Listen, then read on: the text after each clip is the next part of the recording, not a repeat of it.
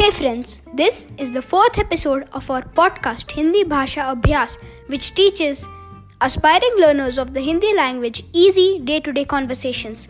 This is the fourth episode, and the conversation is between three friends Ram, Leela, and Anvi.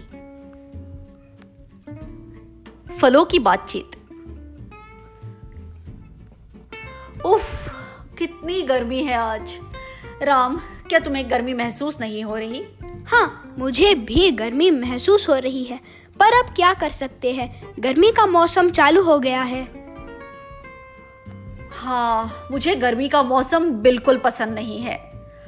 हर तरफ़ धूल पसीना और गर्म हवाएँ। अरे ऐसा मत कहो केवल गर्मी के मौसम में हम आम और तरबूज खा सकते हैं। अरे हाँ ये बात तो मैं भूल ही गई थी। मुझे आम बहुत पसंद है। मैं पूरा साल इंतज़ार करती हूँ आम आने का। मुझे कच्चे और पक्के आम दोनों बहुत अच्छे लगते हैं। अनवी तुम्हारा मनपसंद फल कौन सा है? मुझे अमरूद बहुत पसंद है। हाँ मुझे भी अमरूद पसंद है। मुझे तो सारे ही फल अच्छे लगते हैं।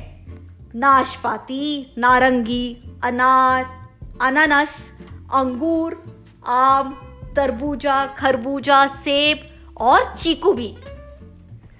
मुझे चीकू आइसक्रीम बहुत पसंद है।